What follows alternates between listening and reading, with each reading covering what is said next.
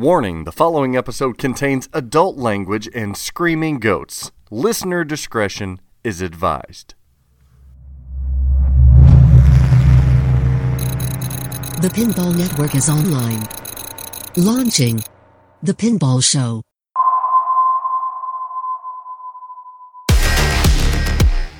On episode 95 of The Pinball Show, we talk about being back from the Texas Pinball Festival. We hear from a correspondent. We talk about Weird Al at TPF. We talk about Mirco Madness and the Tale of Tales. We cover Pedretti's plans to expand 2.0 offerings. We discuss the Cactus Canyon Remake Code expansion being a kit. We cover numerous American pinball updates. We discuss the 2021 TWIPY Award ceremony, and of course, pinball market trends. All this and more on episode 95 of The Pinball Show. Pinball is a game of skill. For some, it's a passion and a lifestyle. It's time for the Pinball Show. It's pinball with personality.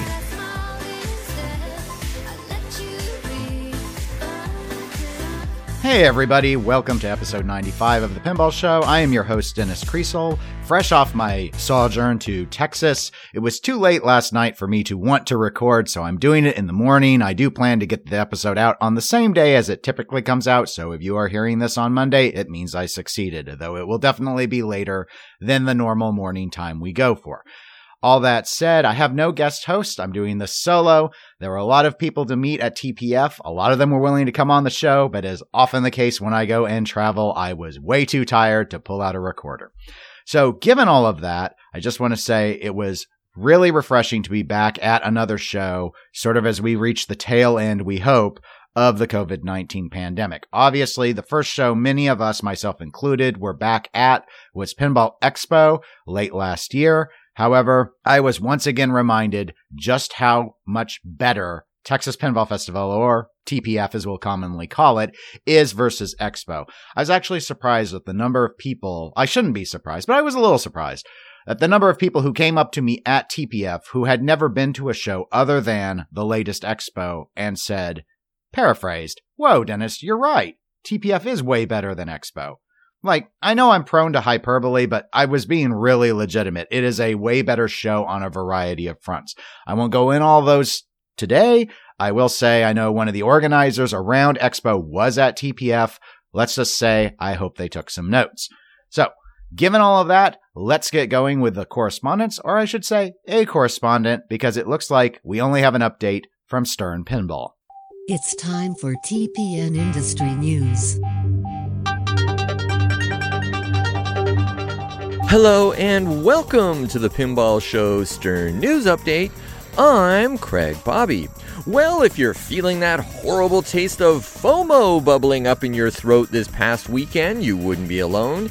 No, it's not your partner's homemade spaghetti that's giving you heartburn. It's because you weren't at the annual Texas Pinball Festival in beautiful downtown Frisco, Texas this past weekend. But with no real news on the horizon over at Stern, all eyes are still on quality control as Rush Scoopgate continues this time with Stern's third attempt at a solution for that failing scoop projector. We call this one the Blue Airbag Solution. So, in honor of this latest attempt, let's go over a quick recap of what Stern has done to date thus far to shore up this quality control issue on that scoop they are having with this latest Rush title. Hot off the Stern assembly line back in early 2022, we have Revision 0 No Protection. Moving on quickly, we have Revision 1, a thin tin protector with ears down into the hole. It's at this point that the Rush Owners Group runs up a flag and wonders, could there be a problem? But let's chalk it up to poor materials from their vendor. Quickly out of the gate from that disaster, we have Revision 2, stronger metal, no ears, forks into the screws. It's at this point that the Rush Owners Group on Facebook put their collective hands in front of their faces and whispered, John Borg, hold me now, but to no avail. And finally, we have Revision 3, the aforementioned blue airbag solution consisting of two hideous looking blue foam pads that sit on either side of the scoop to protect against side or lateral ball shots. Say what? Now, this has to be one of the most head scratching solutions that Stern has come up with with one of their games. Surely Stern can come up with a stronger piece of metal that can protect the edge of this hole and withstand the rigors of the silver ball like generations of pinball manufacturers have before them. Now, understandably, this latest fix is being met with outcry from rush owners groups as Stern continues to fly by night on this to come up with a good long term solution. But you guessed it, we shall have to wait and see. And speaking of problems, just when you thought the number one reviewed pinball machine of all time and king of all monsters, Godzilla, was immune to QC problems, we get a Facebook post on the Stern Pinball Enthusiast page from Joe Abate showing his magnet mech on Mecha Godzilla that has failed and fallen out after repeated ball hits. Now, there's no telling yet how prevalent this issue is with other Godzilla owners. However, similar to his ingenious moving Grogu mod on The Mandalorian, Joe does everyone in the Godzilla community a huge favor by posting his fix in very good detail, complete with a Mecha Godzilla mech diagram showing exactly how it's put together and can be fixed.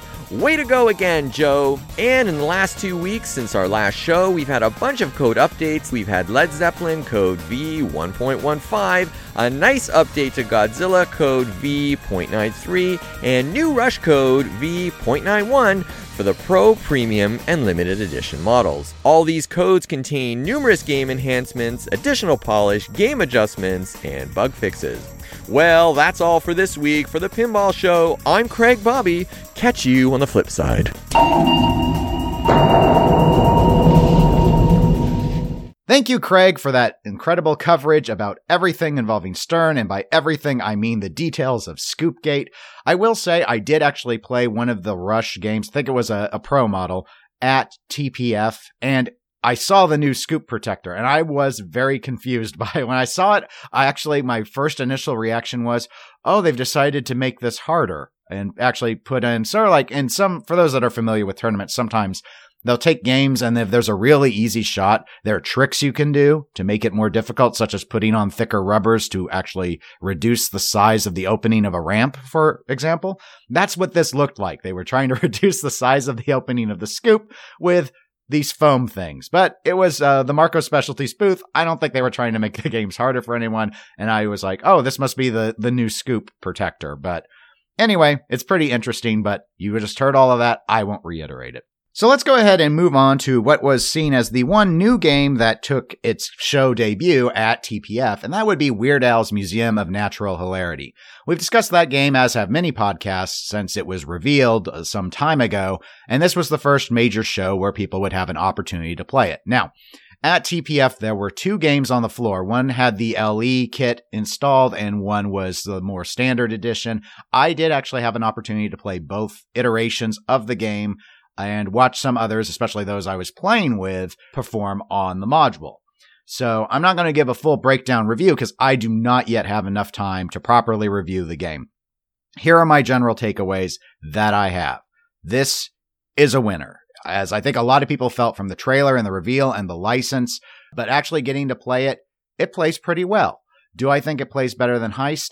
I currently think Heist is more my type of game, but that's probably more a personality thing. But what I can say is with what limited time I have on Weird Al and having now seen more live in person gameplay, I think the game's definitely a winner. I think the layout is fun. In terms of the toys, the item that stood out to me the most in person was the hamster wheel, not uh, the camera, which was what sort of caught my eye in the moving trailer. It wasn't really the lift ramp either. It was just for whatever reason, when you see that ball go in the hamster wheel, it seems so simple, but it's just really neat. It's just a really neat visual effect.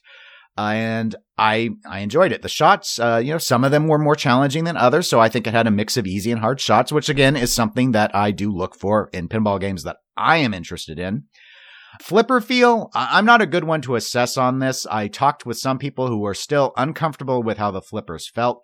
I actually never felt uncomfortable with the original version of the Multimorphics uh, P3 platform flippers. So, but to me, they still feel the same, and that was that they feel fine. Uh, you know, I like a lot of people, I sort of put Stern flippers at the top of my list in terms of how snappy they are. But these, I think they're pretty good. Like I enjoy these flippers more than I enjoy Jersey Jack flippers uh, as a counterpoint. The game modes uh, were really well executed in terms of how they tie into the songs how much I enjoyed a particular mode. And again, I only played maybe two or three modes, but I watched other people play some modes. And I think it was pretty clear by and large to know what to do. My biggest struggle was if the information's on the screen and not, say, a lit insert towards the module, I struggled more in identifying what to shoot. And I know at least one other player in one of the groups I was playing with ran into the same thing.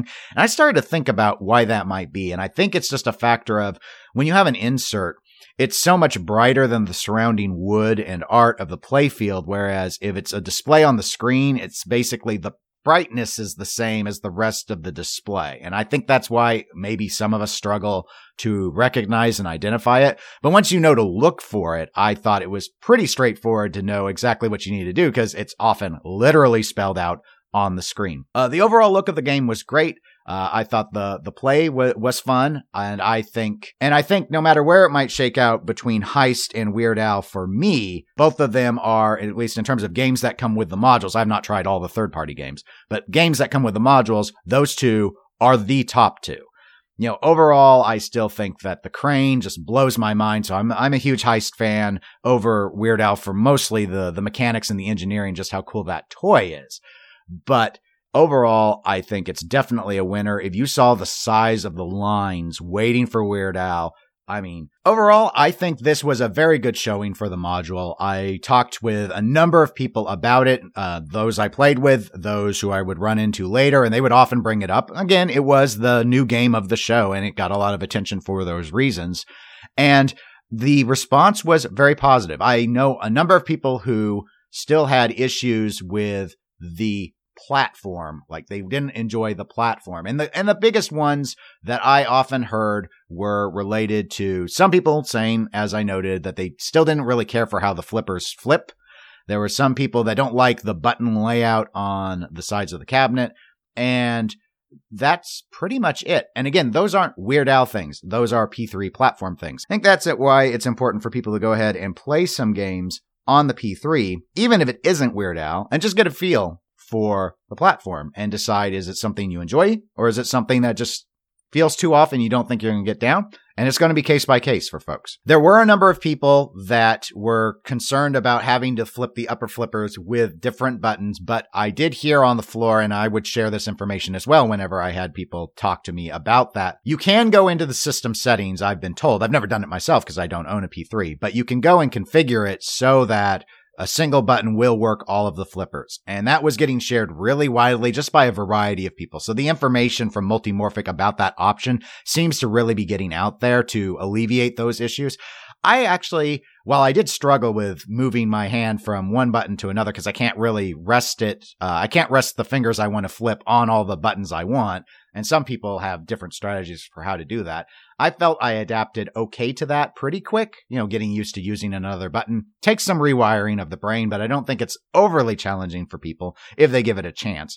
No, my problem was more so actually those upper flippers, not the fifth, not the little flipper, the stealth flipper, the top flipper, but the two upper flippers on the sides because they're sort of recessed in. And I believe I may be incorrect, but I believe that's done so that you can leave those flippers in and they're not causing any geometry problems with other games. So you don't always have to take the flippers out. My problem I ran into though was I can't see the flippers in my normal standing position when I play. And that is how I time when to flip on a flipper is based off of the ball's placement on the flipper rubber on the flipper itself. Now, I did have someone at the show tell me they saw some markings on the playfield that allowed them to easily identify where some portion of the flipper was, and that's what they used to base their shots off of, and they found success with that. I did not try that method. I would just lean my head to the side to clearly see the flipper, but I don't like to play like that, so it was awkward for me. But that was my, I guess that's my number one takeaway that and again that's more of just a placement and how the platform works doesn't really have anything directly to do with the weird al module itself and how enjoyable that was to shoot so overall i say congratulations to all of multimorphic and those that worked on the game i think they've definitely got a hit on their hands i did not have anyone not a single person I can think of who said that they hated it. And so, and you know, sometimes games are really polarizing. This one does not seem to be. There are going to be people that aren't going to get on board with the platform, but that being said, the game itself and how it's been designed seems to be widely embraced anecdotally based off the feedback of this very well attended show. So good job. Now, in terms of a less good job, let's go ahead and transition to one of the discussions of the seminars that came out at TPF. Now, full disclosure, I did not attend any seminars at TPF. I would either catch part of them online or I'd go and read up on them. And that's what I encourage you all to do because it's too late to go and attend the seminar. So if you want to, you can always go and try and find the recordings. Alternatively, I will suggest if you want to go to Nap Arcade, which is www.naparcade.org, Nap has summarized a lot of these seminars that had information, so you can read up on what was going on, and it's a great place to go and get more details. And I think in many of those, if not all of those instances, there are links to the actual video, so you can go and find them. But I want to go ahead and start with, with Mirco because they were there officially to present their Williams Tales of the Arabian Nights, the Forgotten Tales, or AKA the Totan 2.0 kit. So, and that, that did happen. And so the presentation was such that Mirco went through, they had some slides, they explained a few things, and those few things, for those that are curious about it, is You've got some new video modes. You've got another wizard mode. There are five new multi-balls to the game. They added additional tails and hardware wise, there's a new speaker panel. You've got an RGB DMD, so you get a colorized version of the screen. It's got some new speaker setup. It's got some new inserts for new tails up in the speaker panel, not in the playfield, obviously. And some new artwork has been employed. Uh, the game has a subwoofer. It's got some new callouts, and they use the original voice actress, which I thought was pretty interesting. It's got stereo sound, new music's included. There are uh, status displays for some diagnostic stuff, and there's more through-hole parts, so it's easy to repair this stuff if it goes down. And some other feature stuff is there's a ball save now. There's an and it has a new auto launcher. So I mean, there's a lot to this sort of kit, and it involves a lot of new equipment. So you would think that a lot of the questions would be driven about what's going on or some more clarification on Totan 2.0. But that is not apparently what happened. And those of you that are familiar with Mirco know that there's been a bit of a controversy lately because the understanding is Mirco supplies the playfields to Jersey Jack Pinball.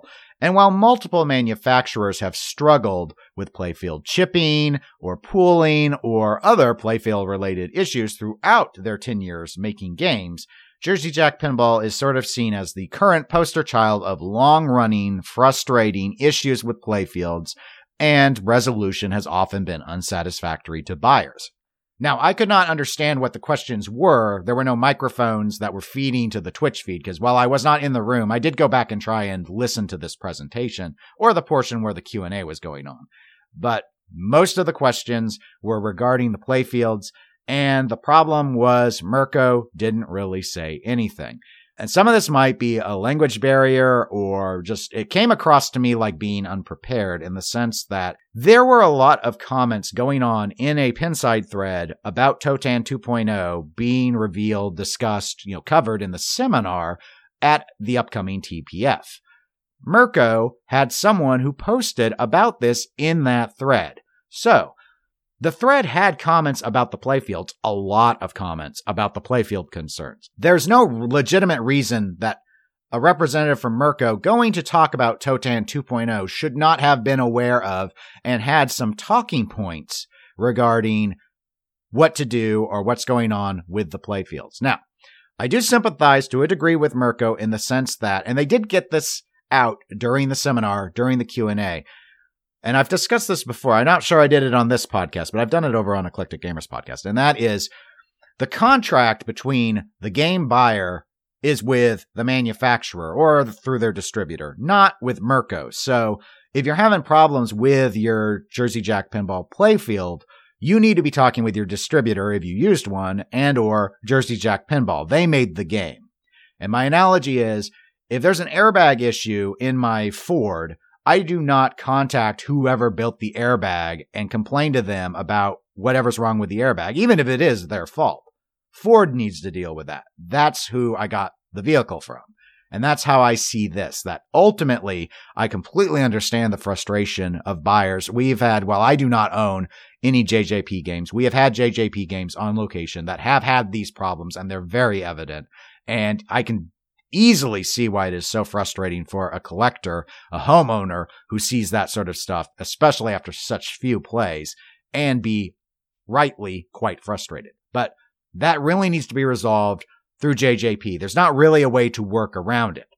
All that said, because it's so well known about Mirco providing the playfields, and there were so many comments online, Mirco should have been ready for those questions and not come across, as I felt it came across, as extremely dismissive. Some of the statements made it sound like that there just is no problem and that while it kind of got out that if there is a problem, they'll work it out with JJP, it just came across as extremely cold and almost head in the sand. You know, my recommendation would have been okay, you get these sort of questions, you need to say, thank you for stating this. If you've purchased a game, such as a, a Jersey Jack game like Guns N' Roses, and is having a playfield issue, you need to go through your distributor or through Jersey Jack Pinball, whoever you bought it through, and they are to work with us if it's something on our end and we work out a resolution that way. That's the proper process and maybe have some information about how to go about doing that, such as being ready to share JJP's support number or support email,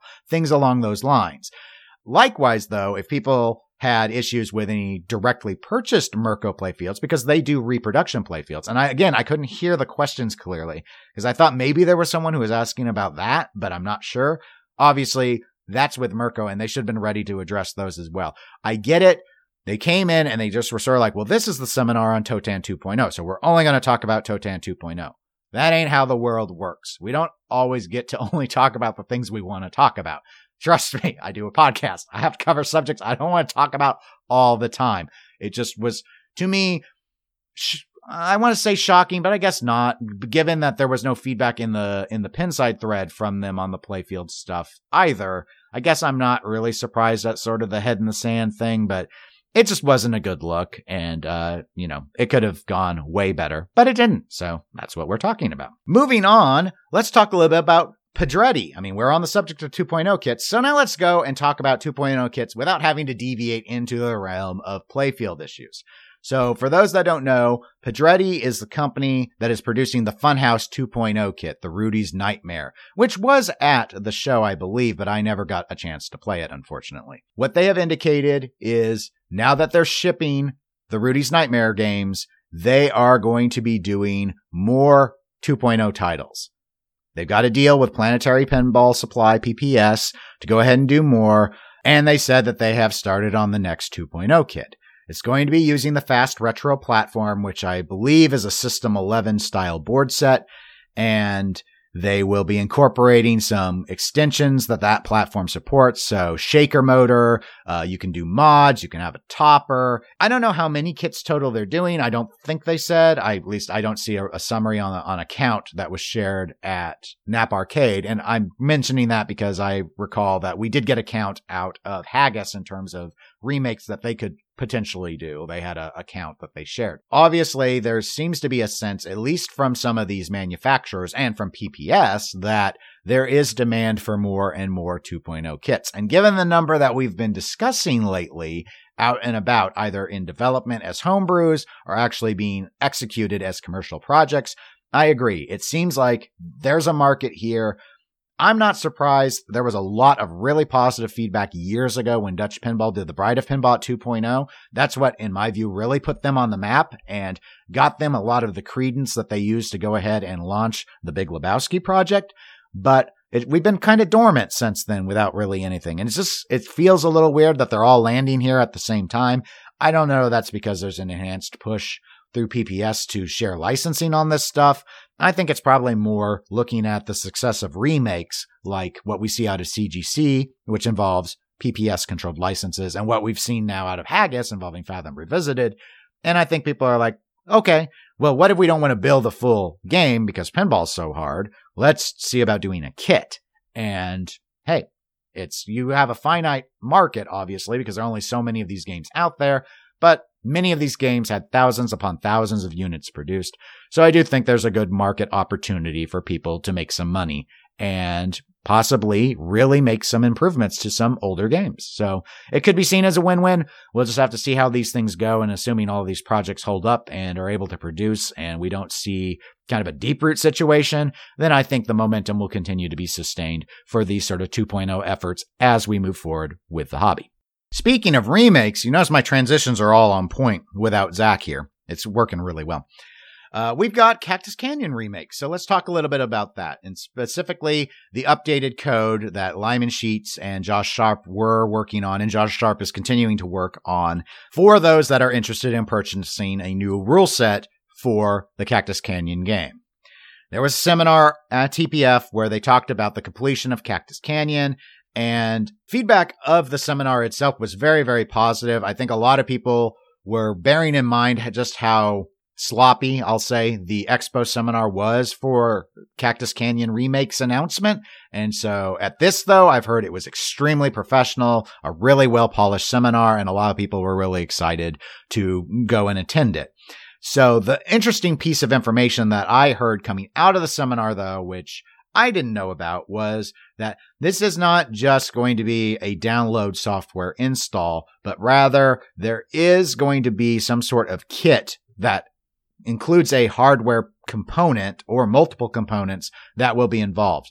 Now, my understanding is the seminar did not go into any details about that. If I were to guess, unless they're adding something feature wise, physically feature wise, which I'm currently not guessing, obviously, is that there's going to be some sort of almost DRM control to ensure people don't just share this code around. And so there's going to be maybe a chip or some add in so that you have a physical item that confirms you actually are allowed to have the legitimate expanded code option. That's all I'm guessing currently that this is, is that this kit is going to be like a chip.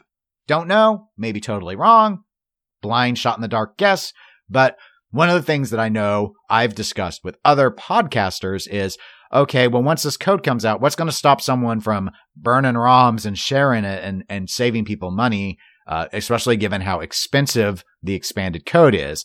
And the thought would be, okay, well, you need some sort of DRM, that's d- digital rights management, but, but I'm thinking something akin to that to sort of make sure that you are allowed to have it.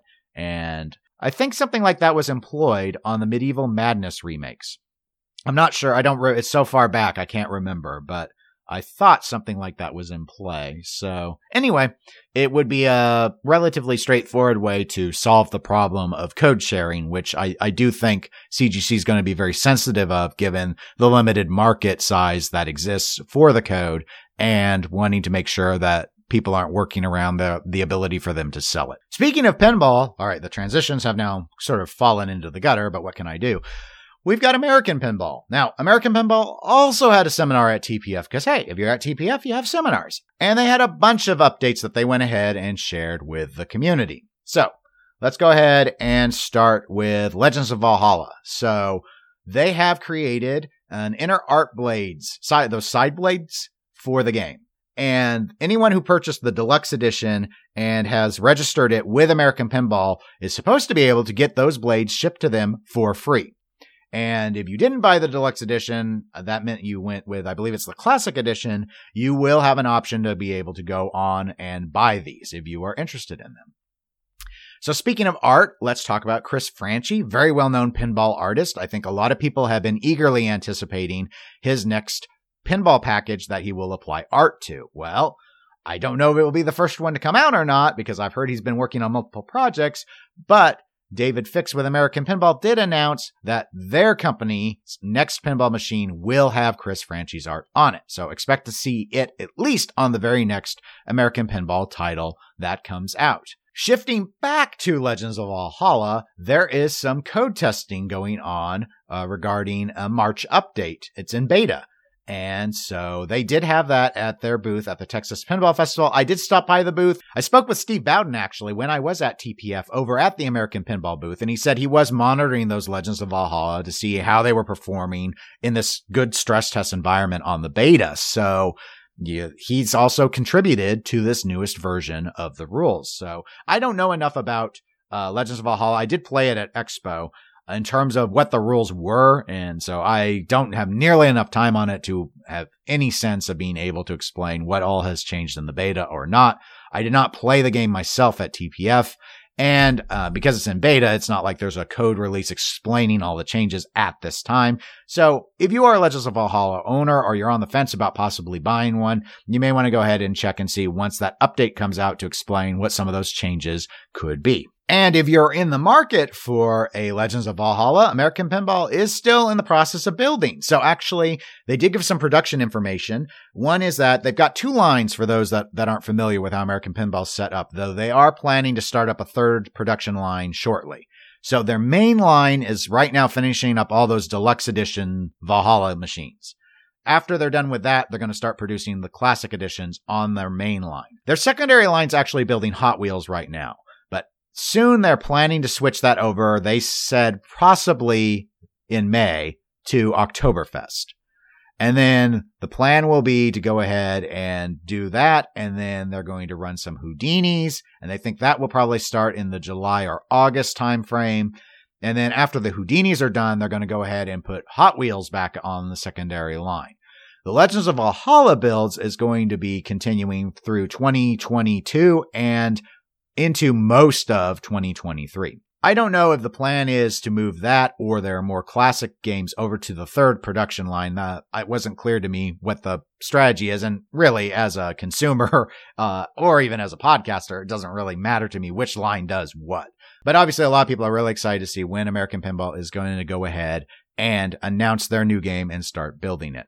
Incidentally, when they do start building the classic editions of Legends of Valhalla, they did indicate they still have not determined what the pricing will be for the non-deluxe edition of that game. And those of you who were Houdini fans, the very first game of American Pinball, they did share some information regarding that game that I thought I'd go ahead and, and, provide here as well. One is that they've been having some discussions about possibly, possibly selling a stripped down version of Houdini. Their thought is mostly to target operators, but possibly consumers as well, obviously, who might want to get the, the gameplay without having to pay the current price point for it.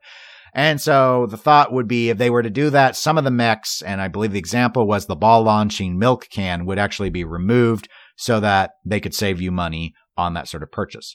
In addition, Houdini has uh, seen upgraded coil systems, the power system, and a subwoofer has been upgraded as well from what the original games have had. However, none of the gameplay is any different from the original versions of Houdini. But separate from all those ongoing items at American Pinball, to me, the most interesting piece of news was even though Barry Oursler had only been employed by American Pinball, I believe approximately two weeks before he passed away, they have announced that they are going to be releasing his last game. I don't know which game it's going to be. I think a lot of people are somewhat hoping that it's Food Truck after seeing some of the Whitewood images in the Deeproot auctions. It seemed to me online that there was some buzz about people being pretty positive on what the start of that layout looked like. However, Barry Oursler had been designing for such a long time, he may have had other designs in his back pocket, so to speak, that American Pinball is privy to that were separate from what we saw at Deeproot.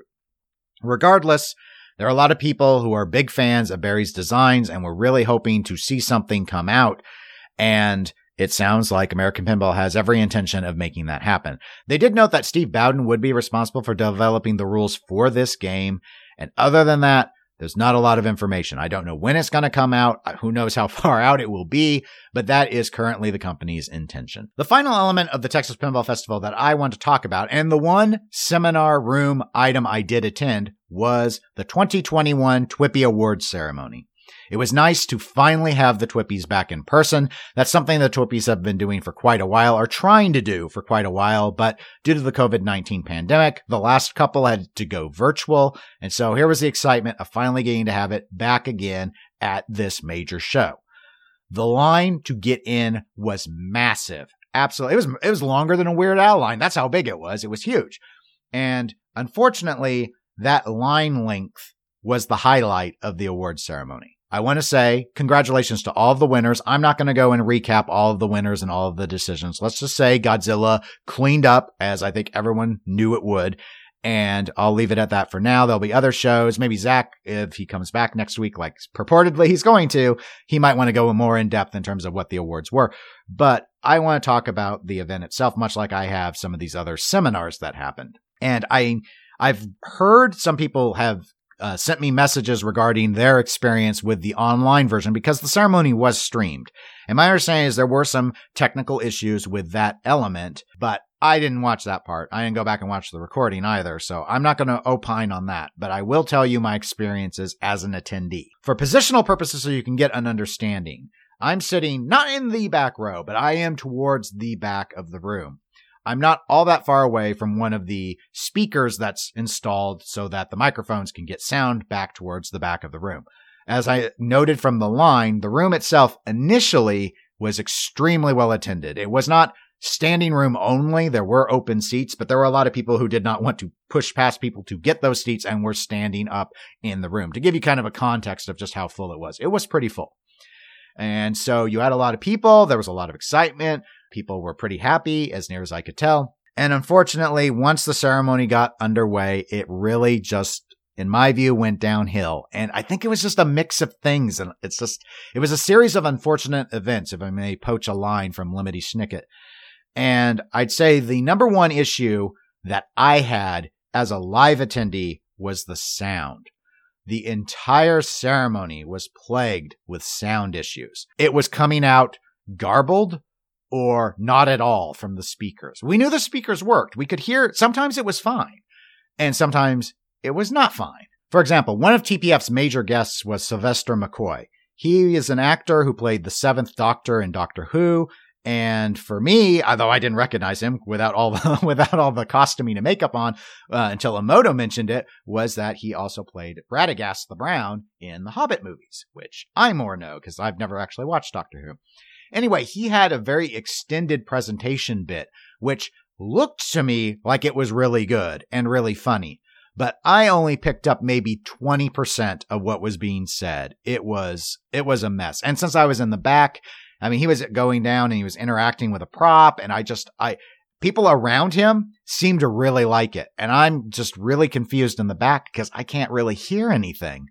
And again, I'm like, okay, well, you know, it's a, it's a bit. He's, he's going off the stage. I, I get it. But then I realized as things were going along, the sound, it just, it never got better. It's like, it's like no one tried to fix it either was the impression I got. It just was sort of a, well, we just got to keep going. We just got to keep going. And so, and while by and large I could hear Emoto and Jack talking, and I think that was because they figured out exactly how to position the mics as they went along because they had to do the most speaking.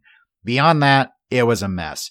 I think I maybe could understand about 40% of the people reading acceptance speeches and maybe half of the people coming up to be presenters. But that had its issues too, because there seemed to be sort of a walk on music thing that they were doing.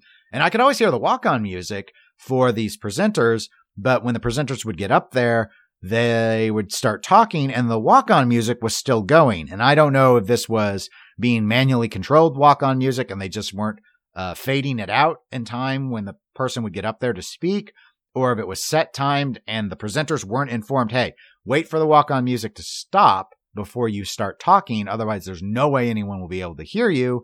Or I don't know. Maybe it's something else that I'm not thinking of, but it just that it was throughout. It was not like there was no, there was no modification. There's no, there were no changes. It was kind of like you hit the go live button and then all of a sudden it was a series of dominoes and no one was allowed to pull one of the future dominoes out and stop the cascade from happening. There were issues revolving around the order of the awards, which as an attendee, I don't care what order the awards are in. I, I don't, but you would have the presenters come up and they would speak and they'd say they were introducing something like rules. And then up on the video screen to show you the top two or three nominees were art or you know which one which was which is irrelevant. If you go and watch the video this will obviously be true for those who didn't see it live as those who were in the room but it was not a one off it kept happening. Now when the first occurrence of this happened there was an attempt to sort out the issue. There was there was a delay. I could tell i couldn't really hear what was being said but they noticed there was an issue and they tried to sort of figure out what was going on. But after that when the issue kept cropping up sporadically, it just sort of, again, it always caused a bit of a pause because obviously there's confusion. Is the card that the presenter's opening about what was on the video, or was it what they thought their topic was? There was one instance where someone had to explain to me. I, it didn't, I don't think it really mattered because in this case, thankfully, since Godzilla basically won everything, most of the time the answer was going to be Godzilla. So it didn't necessarily matter if you were talking about art or code or layout or whatever. But I remember there was one point where the presenter said one award type, the video said another award type, and then and then one of the two MCs said, I guess which award was being given, but I was because I couldn't hear very well, I was completely confused, and I thought they were giving the award for what the video said, and then uh, someone sitting by me said, "No, they gave the award for what the presenter said," and I'm like, I don't, I don't know what's going on. And apparently, a lot of the audience didn't either. And the show just started to bleed attendees. Now, I don't know if it was all driven by the technical issues. I could tell a lot of people were really getting restless with how long the ceremony went. And this is not anything unique to the TWIPYs. We know award ceremonies in all sorts of industries run way too long for many people.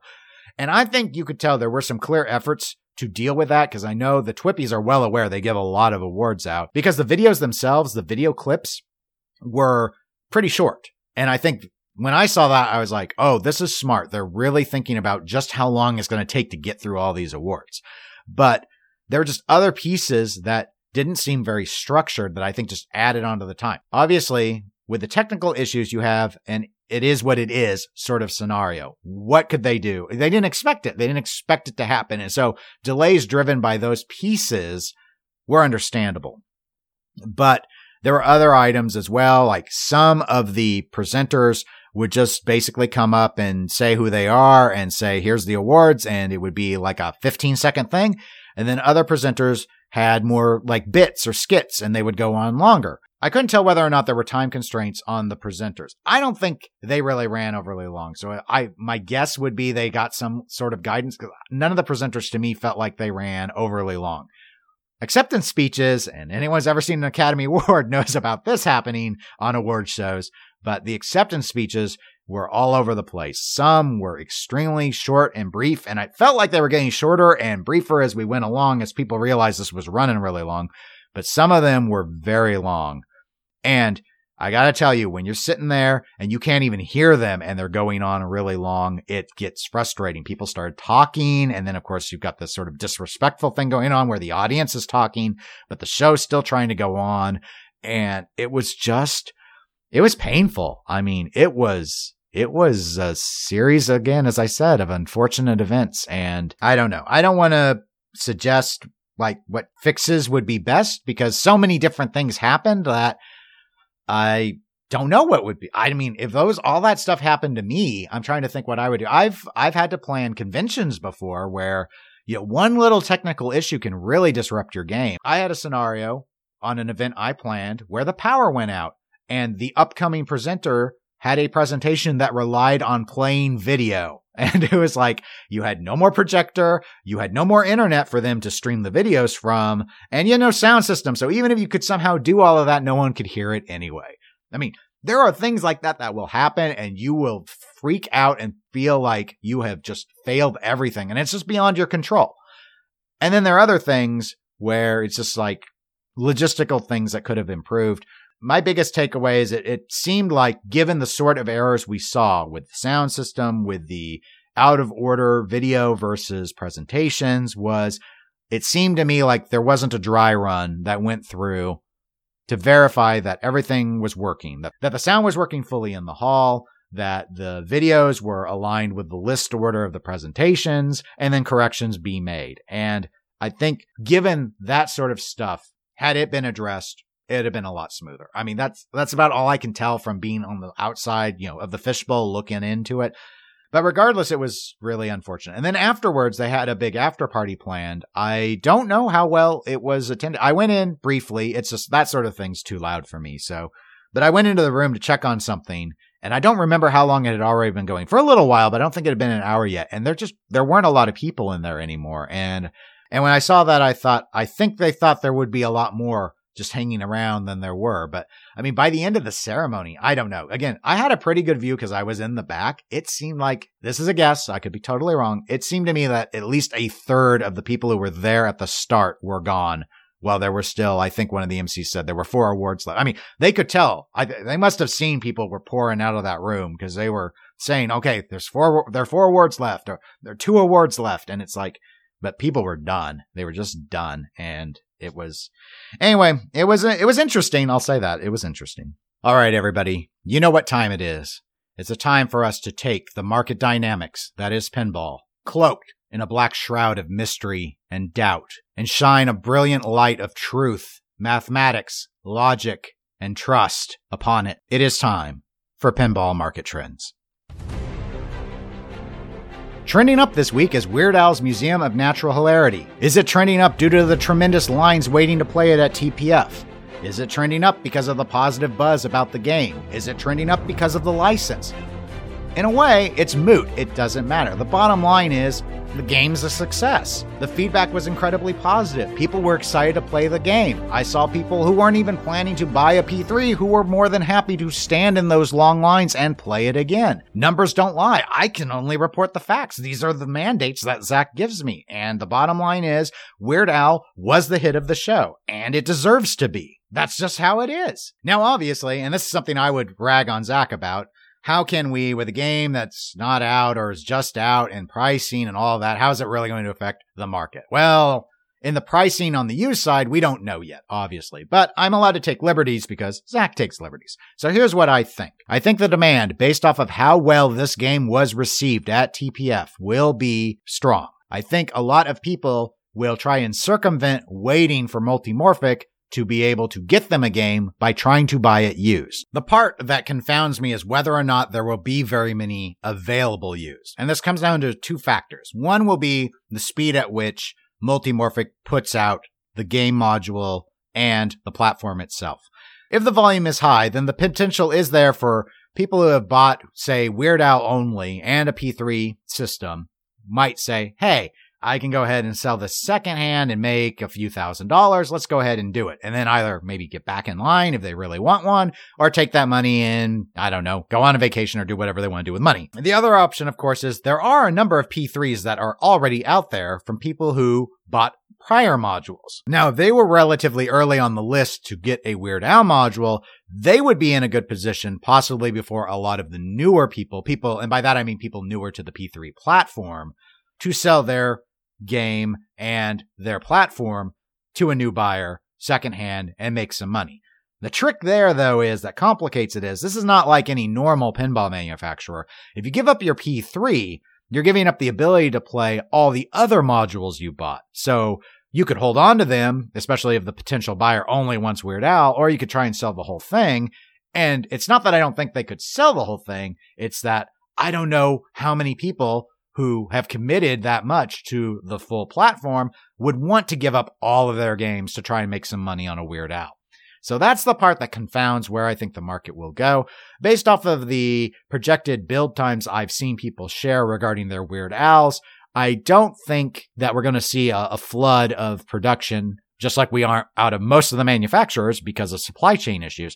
So it's just going to take some time. So I think the demand is going to be there.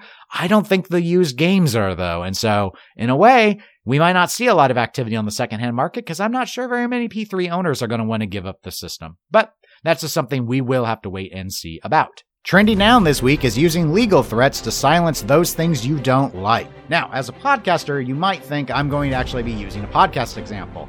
And while there have been cases of instances where people get upset with podcasters or writers or whoever and will suggest vaguely that they're going to go ahead and turn to the legal system to get something they don't like removed, I'm actually thinking a lot more specifically about cease and desist orders or CNDs. For those that aren't familiar, Planetary Pinball Supply, or PPS, purportedly sent a CND or cease and desist order to the individual who had been working for years on a Whirlwind project. Basically, think a 2.0 kit for Whirlwind. I totally understand that those that control licenses need to protect those licenses, trademarks, whatever, lest they be unable to protect them in the future. But when someone is doing a homebrew project, who is just doing a one off, at least for that time being, I do not think you win any goodwill, protect your license, or accomplish anything positive by sending someone a C&D order as your first step. I think many of us know that when you see instances like this, you don't get the impression that this is done to truly protect any sort of particular license, but rather for one purpose and one purpose alone, and that is to provide a chilling effect. And a chilling effect it does have. When people get C&D orders, it causes them to become extremely concerned. They worry about legal fees. They worry about getting in trouble legally. They worry about costs. It costs people sleep. It costs people their time and it causes unnecessary stress. This applies, in fact, to threatening legal action in general just because and freaking people out.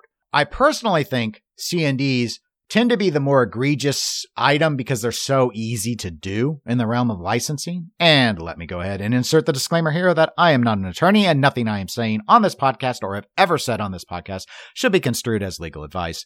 But other sorts of legal threats often don't get beyond the third party individual making a threat. And perhaps they go to a lawyer and the lawyer says, uh, you don't really have a case here. C&D orders, though, with licenses, uh, pretty easy to dole those out. Uh, and that chill, but the chilling effect is still there. In this instance, I think it's nice to see that the person working on the homebrew has not let that chilling effect stop them from working on their project. Instead, they have publicly and transparently declared all of the elements that are original to their design and thus do not tie to the license that the C&D was sent on.